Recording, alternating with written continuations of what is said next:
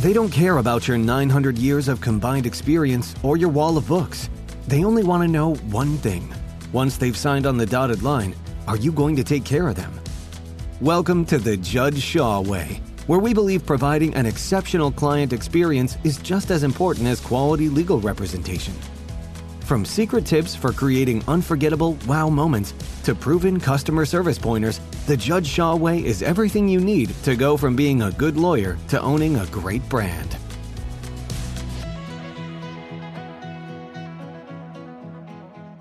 Hi, everyone. I'm Judd Shaw. Welcome to the show. Today's guest, Steve Moss from Executive Springboard. Steve, welcome to the show. Judd, a pleasure being with you today. Thanks for coming on. Appreciate that. Sure. Steve, before we get into Executive Springboard and your story, I note that really the company's primary service is mentoring. And I also understand, aside from your children, you have a, a new grandchild. Is that correct? That's right. Congratulations. Thank you. He's all of about seven months old now. And tell me the difference between mentoring your children and mentoring your grandchild. Well, they're certainly at a different life stage right now, right? So, in one, I'm waiting for some measure of appreciation, and then the other, a smile just melts me, right? you know, I lived with my grandfather, true story, in, in college and in law school. And um, I cut out an article back then it was one of these um, just say no you know ads that were running about uh, drug free right? Right. And there was a, a picture of a grandfather sitting with his grandson on a park bench. And it was a message in the new york times to grandparents speak to your grandchildren about this subject because grandparents have a certain mentoring coaching power over parents which is somehow it doesn't seem like a lecture it doesn't seem like the advice is differently. And it says grandparents have a power over parents. Their message is heard differently as a grandchild than a child. And I think that happens in mentoring, you know, having a mentor versus a boss. Mm. And I don't want to necessarily assume that parents are children's bosses. I think a lot of children would disagree with that but that little bit of a of a gap, a little bit of of distance, um, makes a big difference. I guess I just came off of three consecutive days of babysitting while my daughter was away, so I do know how tiring mentoring can be, particularly with a seven month old. Yeah. There's a, a great guy named Lee Cockerell who was uh, yes uh, uh, ran operations at Disney, and he says that he he'll mention treat your team like your children. That message does come across. So let's talk about um, before we get to executive springboard. I mean, you have a, a, a, really interesting background of all the nefarious companies that you had worked for before you before you did good stuff. T- tell us a little about how, how did you get to executive springboard? What's the history there? Well, yeah, nefarious for sure. So my career in corporate life uh, was primarily as a marketing executive in global companies. And that included time in tobacco and liquor and fatty products like Haagen-Dazs ice cream. So as a marketer, I kind of feel like yeah, you can you can measure success by how many hundreds of millions of dollars of extra revenue you may have generated. But at one point in my career, I, I looked back and said, as a successful marketer, I may have been responsible for a few hundred deaths because of cancer or cirrhosis or, or heart disease. And it gives you pause, right? It, it makes you think about can you do something different in your life? And um, I did some things like um, green technology. But the other thing that kind of got me as, as a marketer, I had kind of two passions in my in my career. One was building brands, and the other was helping to build people's careers. I sufficiently scratched the first itch with brand building through through my corporate career. And with Executive Springboard, it's, it's become much more of a chance for me to do the other, to, to help people at various stages with their in their career, help them, you know, give them the tools they need to succeed and in fact excel, particularly in new roles. That's Executive Springboard. Mm-hmm. Tell us about it. So about five years ago, still licking the wounds of my last corporate gig, I started thinking uh, about um, why things didn't go as well as as I had hoped. In in that role, I was the chief marketing officer for a, a two billion dollar company, and I was at kind of the forefront of a significant transformation that they were making, really from like thinking themselves as a manufacturer to much more of a marketing driven business. I lasted about 19 months. And I gave a lot of thought after the fact on why things didn't go any better than they had. I started doing a lot of research on the rates of failures for executives in senior roles. 50% of executive external hires for executives fail in the first 18 months. And it costs companies a boatload of money when things don't go well. Mm-hmm. So there was a pain point that I had uncovered that I wanted to think about addressing. And as I did more research on why people fail in new roles, not even just those who are hired from the outside, but people who are promoted, people who are reassigned, people who get into a, a position after a, a merger and they're they're being integrated in place. Very seldom does it come to the, the point that somebody has failed because they're functionally not competent to do the job the process to get them there, the vetting process, kind of will make sure that somebody does has the requisite skills to do their job correctly. But it's always the people issues that bite them in the tail. And people might start making mistakes on how they deal with, with certain topics, and it leads to a cascade of failures. And I wanted to do something about that. And that was kind of the impetus behind what became Executive Springboard. There's a difference between a mentor and a coach, in my experience, and also some of the research that I've done looking into that more, right? So, for instance, my grandfather was a great mentor. My first boss, who I worked for for nearly a decade, was a great mentor. I always say that I learned so much from him when I started my own company. So much of the DNA of my own company had his DNA in it right? I brought over a lawyer who was working with me at that other company, and he came over to start the new company with me. And you could tell that there were things about that other company that we just simply replicated. And that became the mentoring. The coaching I've had with their consultants or people who either have coached me or coach generally sometimes are it's like a therapist when you go there and you talk about the problem that's happening that week and you feel better certainly about it going out of it, but it doesn't necessarily help you confront the next problem or be mm. being ahead of it, right? What are your thoughts about the difference between that, the mentoring and coaching? Well, certainly when I started Executive Springboard, a thought had occurred to me that this would be a platform for me to hang up a coaching shingle, and that's what I would do. And I decided to take a mentoring approach instead. And I'd have to say, Judd, that there's a lot of overlap. If you do a Venn diagram between coaching and mentoring, there will be an awful lot of overlap.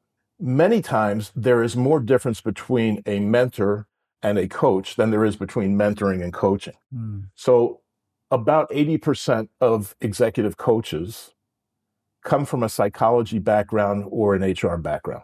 They've developed terrific active listening skills.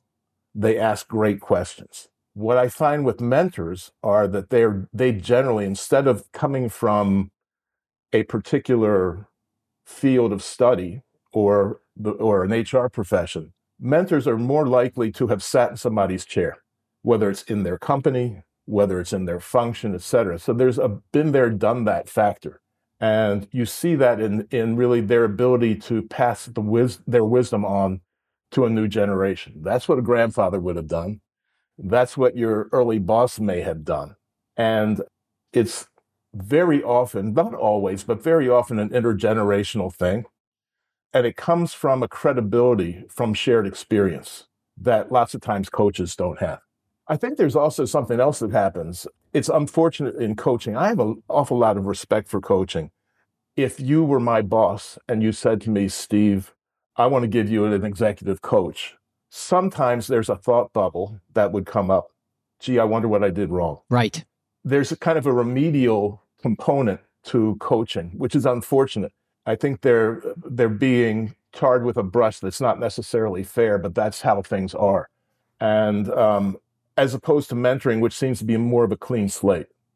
So it's easier for somebody to recognize that if somebody's being given a mentor, it's really they're they're being tools to get to be more effective in in their job, in their career, in their life. I do think that there is a a large overlap with the objectives and goals of either a coach or mentor, right?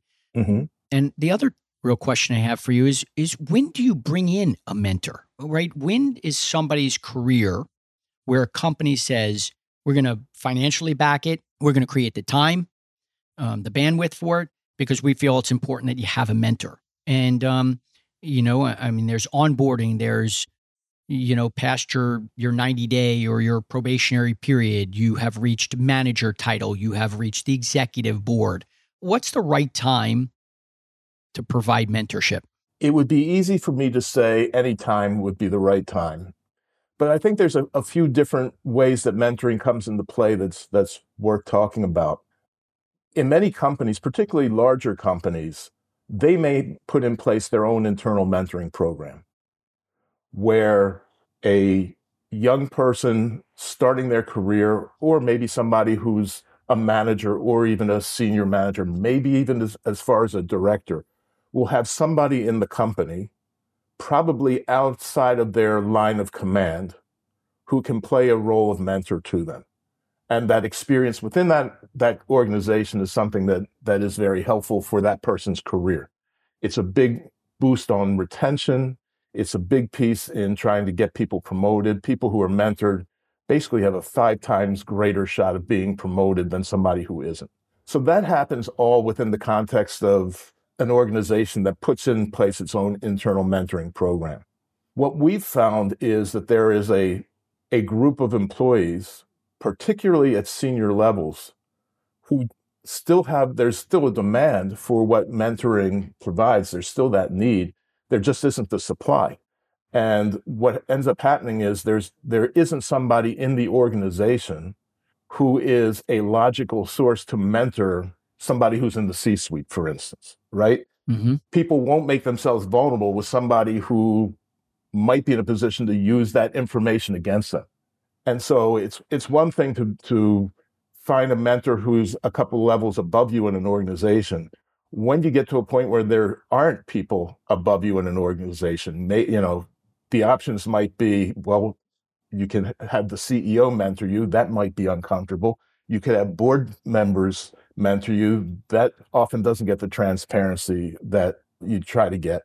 So, in trying to find something to to address the need to make yourself vulnerable, it's normally somebody outside the organization, and it might be an executive coach, it might be a mentor. We found that there's lots of calls for what we do, particularly when somebody has transitioned into a new role.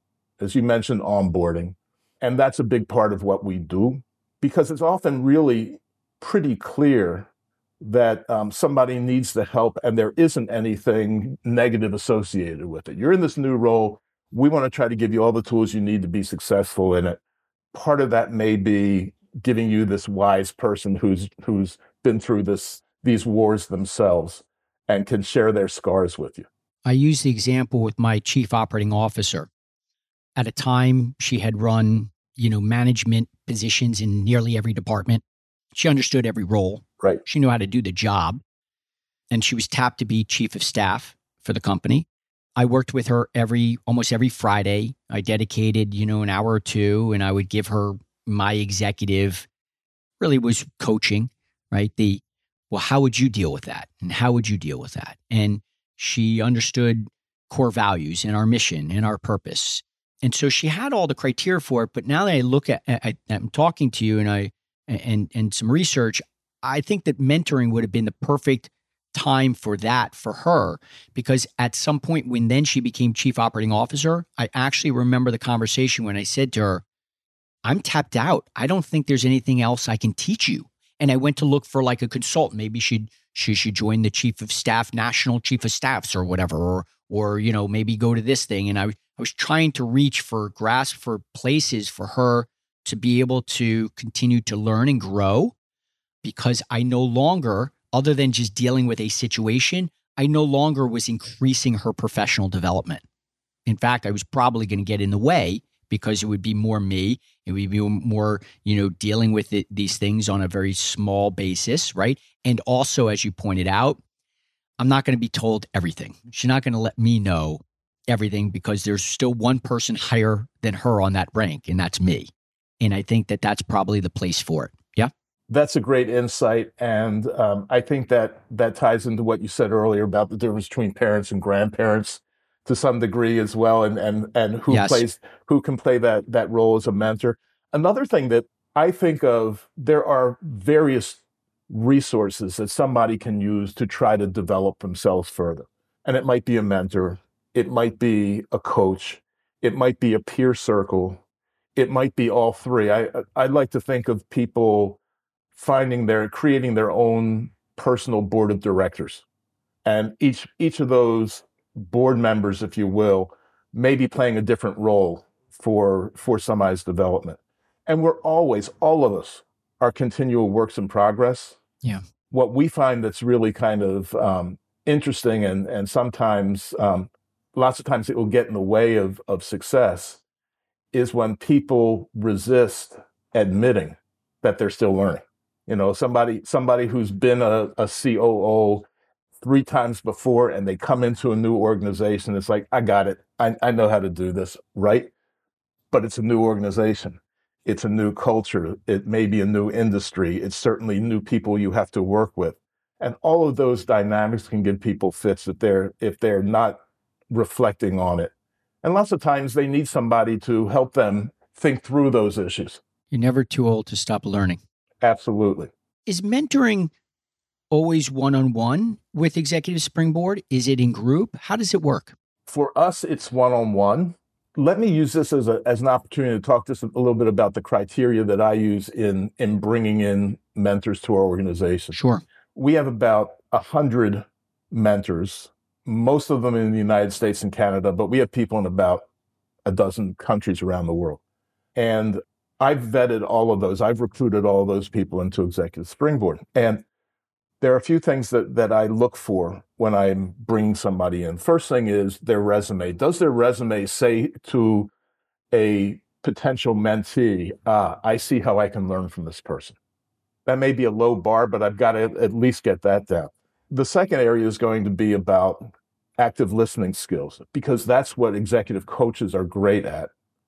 And I don't want to get clobbered in comparison in an area where we're doing something that is a similar function. The third thing is recognizing that this is not about me, it's about the other person. And so there's got to be a generosity that comes from this whole activity. And um, what we find is lots of times, yes, people will learn from the experiences that I've had. And if I've had success in something, it's great for me to be able to share that with somebody. But people will learn a whole lot more from my failures than from my successes and being in a position where I can talk about those and make myself vulnerable and open up about the things that didn't necessarily work so well so somebody else's learning will be a little bit less painful that's a pretty important thing and also in that process that that step of me making myself vulnerable makes it easier for that to be reciprocated and and that's when the magic happens when people can open themselves up to sharing what's what they're concerned about, what they fear, what they're they're unsure about, that's when that's when they can they can find themselves open to new possibilities. I always said I wish I had a mentor early on. I couldn't afford one, but I wish I did because I would have my growth came from mistakes. I, I learned from the mistakes, not what I did right. And uh, you know that was great training, but I still would have liked to make less of mistakes. Yeah, well, yeah, it hurts a little bit. It's it's valuable for sure, but it hurts while it's going on for sure. Sounds like a great quality for a mentor is servant leadership. Yeah, absolutely. And um, I'd say that that's something that we all realize how important servant leadership is, not just for the mentor, but if, if there are lessons that we try to portray, lessons that we try to communicate to the people that we're working with, that would certainly be one of them. If you think about it, somebody who comes into a new role, perhaps they're coming in from outside the, com- the company, we'll use that as an example. Very few are ever told, we want you to do exactly what your predecessor did, right? It's almost always explicit that you have an agenda for change. Right. Okay, so you come in with this change agenda. You don't know how anything works in that company. Your ability to get things done is really completely in the hands of other people. And so, where I see a lot of people making mistakes is buying into the notion of the first 90 days and that there's something magic about, you know, what happens in three months. And if you don't get a lot of stuff done by then, you're in trouble. The first three months and then some should really be spent in large part building the relationships that are going to be necessary for the alignment to come that, that follows. If you start getting people to feel confident in you, if they if they see your competence, if they understand how they can make that they're in agreement with you, then all of a sudden the change that you want to make becomes a whole lot easier. And that becomes a big piece of servant leadership. I mean, working with humility is mm. is a critical part of that. Part of that is being able to admit, yeah, I don't know everything yet. Part of it is, I find early on, having somebody who goes through a listening tour and learns what people in the organization think is important and what they want to do, et cetera, is critical going forward. Then, when you are about to announce the changes that you want to put forward, it's been done with the knowledge of how people in the organization are viewing things. They feel invested. Right. If you do something that somebody has suggested, they feel like that's their idea. So the easiest way to get people to be aligned with you is for them to feel like it was their idea, right? 100% for buy in.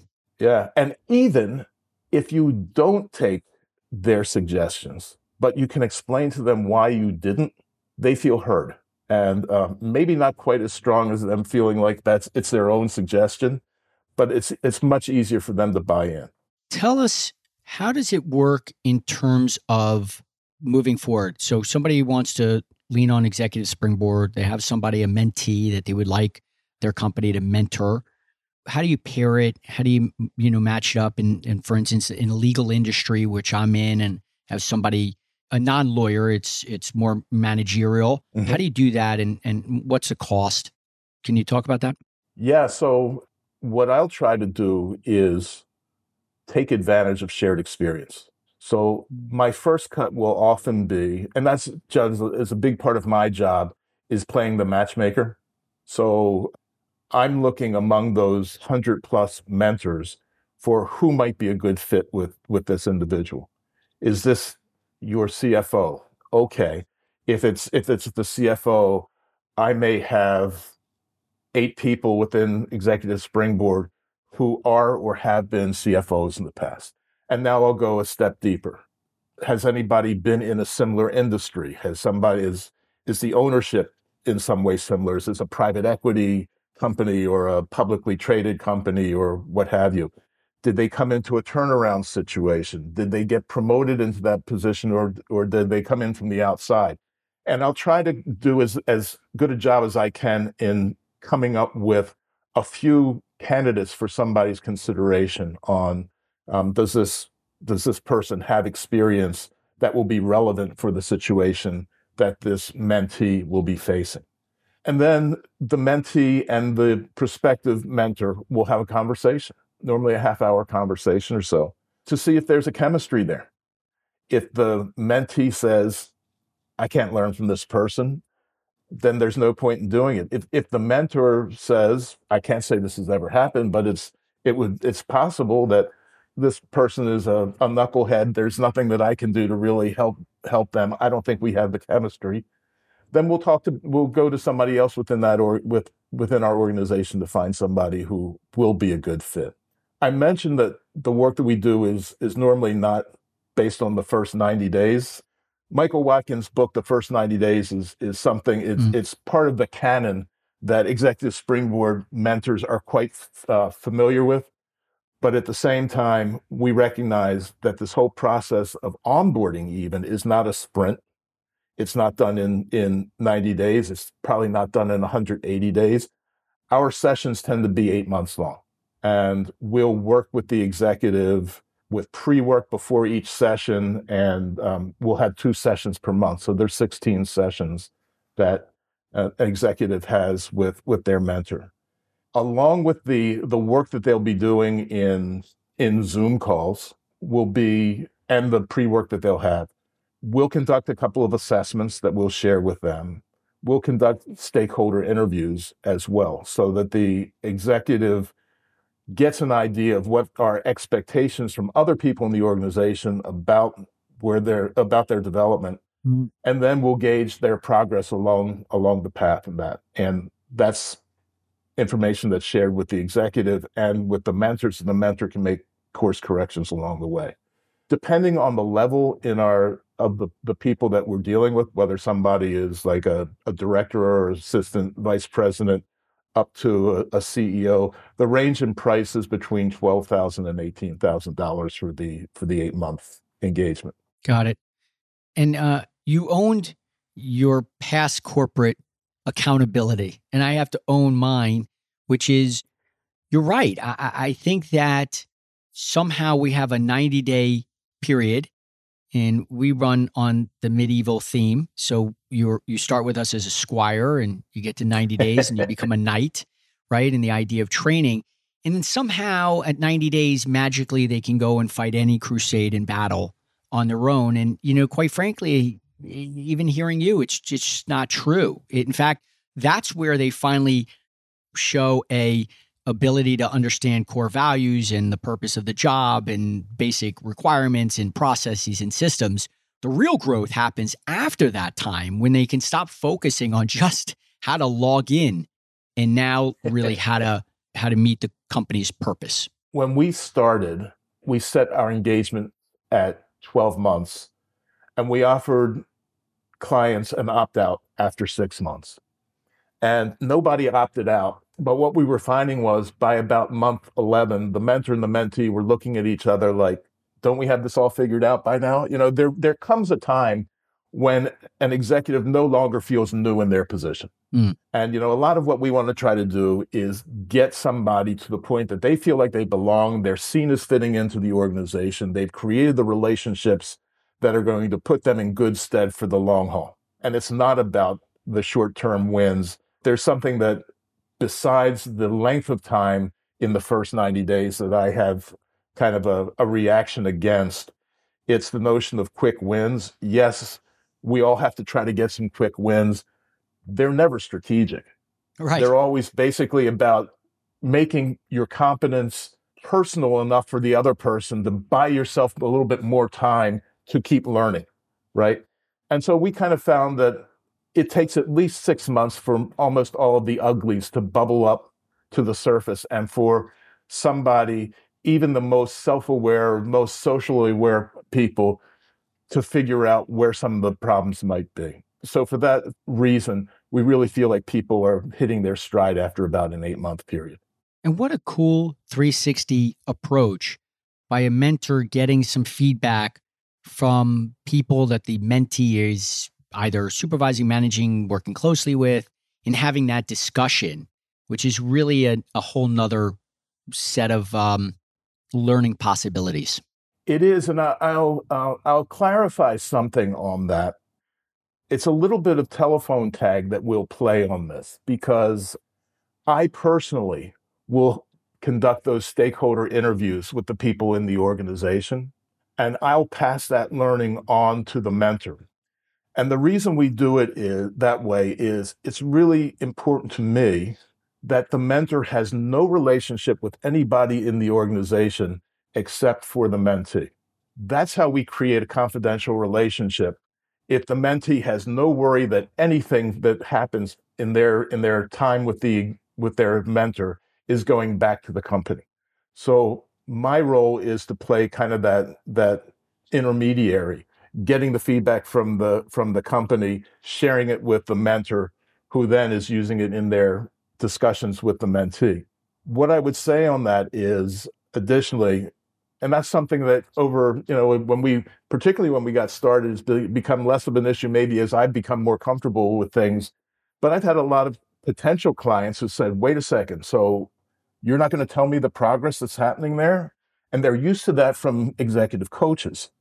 But what we say is really important is we'd like to keep this las vegas rules within the mentor relationship right what what goes on in that place stays in that place well i mean if there's the mentor thinks there's something really untoward going on, they may raise their hand, but I can't think of any case where that happens. We'll we'll have that conversation with the with the executive early on.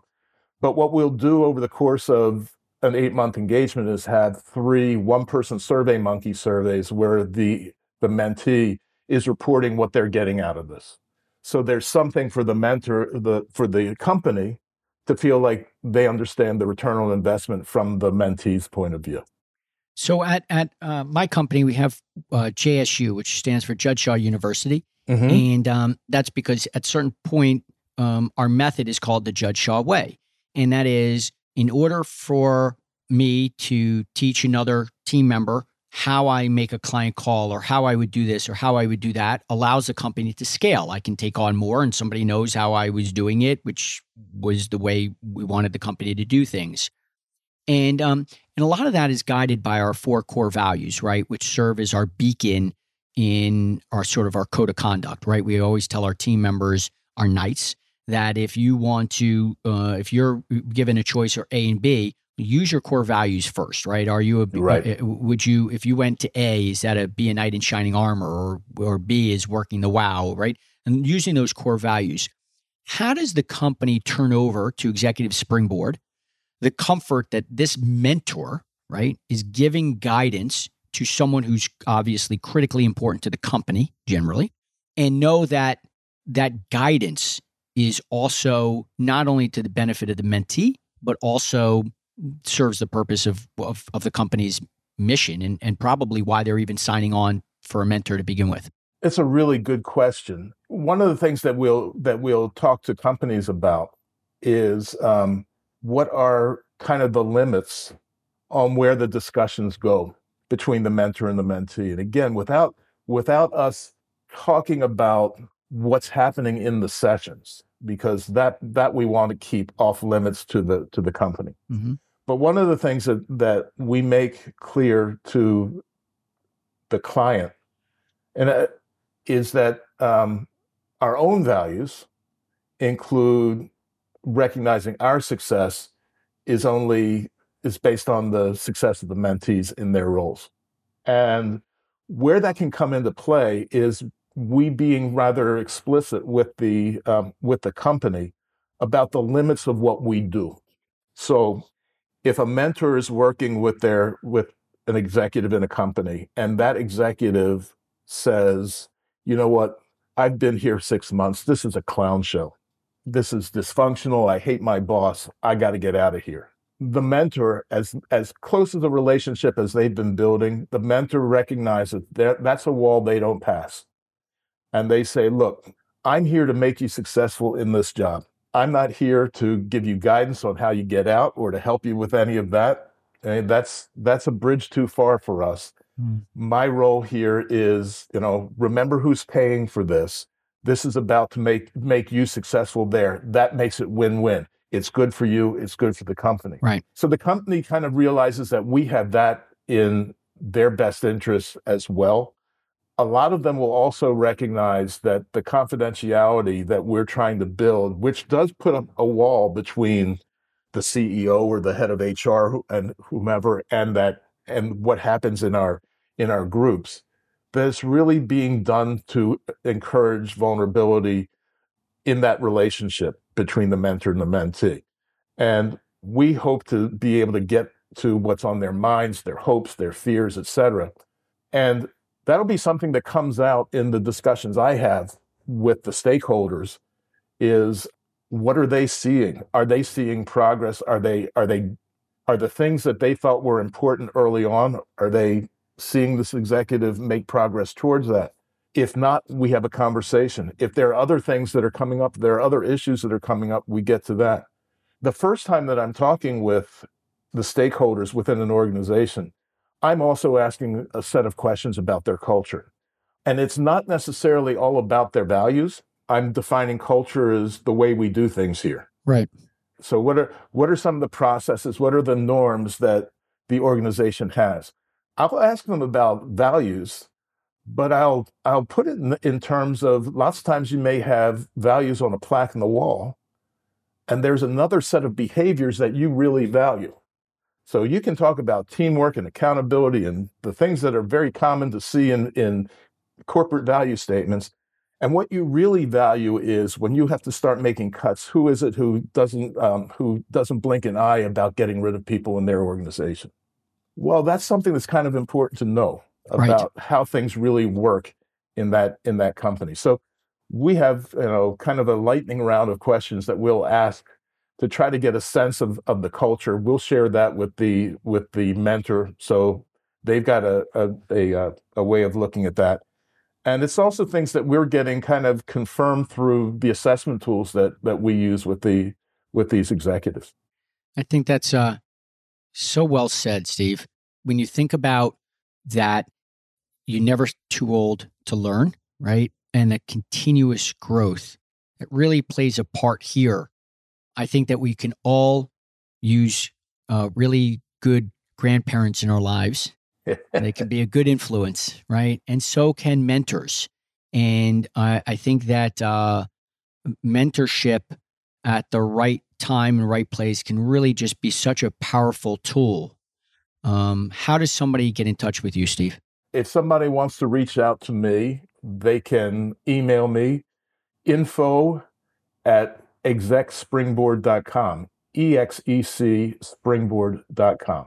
Steve, I greatly appreciate you coming on the show. I realize now that I have to look well within my own organization for those that uh, probably can use somebody at this point more than me being their parent, but somebody taking on the uh, role of a grandparent. That's really what this is about, right? It's it, just it really is. just they're there for that mentee. They're there for the mentee's growth. And I think it can be very powerful and it can really work well. And we find that even the, a mentor who comes in with experience that says, that brings credibility, we have to continue to prove our worth to those mentors and to the companies that employ them. And, and that becomes a continuous thing for us. So, um, hey, Judd, I'd, I'd love to have the chance to talk to you again about, about the people in your organization who might need some mentoring. I, I would too. Eh, you know, and and and going back to the culture thing, I heard it once said that uh, everybody has a culture. If you think you don't, you know, have a culture, you do. Uh, you can either be intentional about it or non intentional about it, but there is a culture, and that culture is really that set of behaviors. Yes. And when a company can be real about that as compared to some writing on the wall, that's going to be the powerful starting point for any mentor mentee relationship and for very few people in an organization will have a lot of opportunity to change the culture. So a lot of it is really about how are they going to adapt to the culture that they find. Maybe if you're the CEO, that becomes a different conversation. But in many instances, even people in C-suite positions, they have to figure out, you know, the rhythm of that organization and how they dance to it. Steve, enjoy that grandson, man. Congratulations again. Thanks and you're so doing much. some really great work. Thanks for coming on. My pleasure. Great to talk with you. Thanks, everybody. And if you need to reach out to me, you can always do that at judd at juddshawinjurylaw.com and be sure to um, email me and make a request for some swag, and we'll send you some cool company swag. Thanks for coming on. Are you ready to take the next step to creating an unforgettable brand? Subscribe to the Judd Shaw Way in your favorite podcast app and join the conversation on social media at Judd Shaw Injury Law. Have topic suggestions or questions?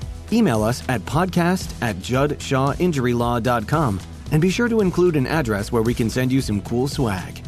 Attorney advertising materials. This podcast is designed for general information purposes only. Nothing on this podcast should be taken as legal advice for an individual case or situation. This information is not intended to create, and viewing does not constitute an attorney client relationship. No aspect of this advertisement has been approved by the Supreme Court. Any results set forth herein are based upon the facts of that particular case and do not represent a promise or guarantee. Those with legal questions should seek the advice of an attorney.